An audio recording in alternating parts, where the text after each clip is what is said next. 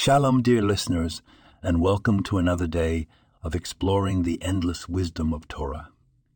Today we delve into the profound insights of the weekly Parsha, Vayikra, from the book of Leviticus.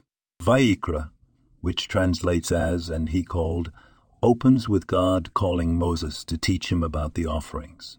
Already here we find a profound lesson. The importance of calling someone by their name. God, the creator of the universe, is speaking to Moses not as a general directive, but as a personal, intimate conversation.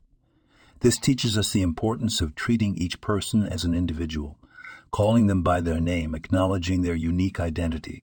The Parsha continues to detail the different types of offerings. Here we find an analogy to everyday life. Just as each offering had different materials and purposes, some were for thanksgiving, others for atonement, others for atonement, others simply voluntary.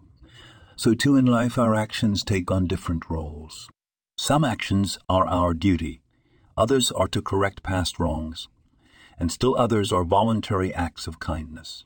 From this we learn not to judge others or ourselves based on a single action, just as one offering does not define the entirety of a person's service to God. A single action does not define a person. We are a combination of our choices, our offerings to the world, and every choice matters. Remember, the Torah is not an ancient relic. It is a living, breathing guidebook to life. Let's take these lessons to heart, see the individuality in each person, recognize the multifacetedness of our actions, and strive to make our offerings our choices and actions. Count until tomorrow, when we will explore new depths of the Torah, go and study. Live the Torah. Breathe the Torah. Breathe the Torah. Be the Torah.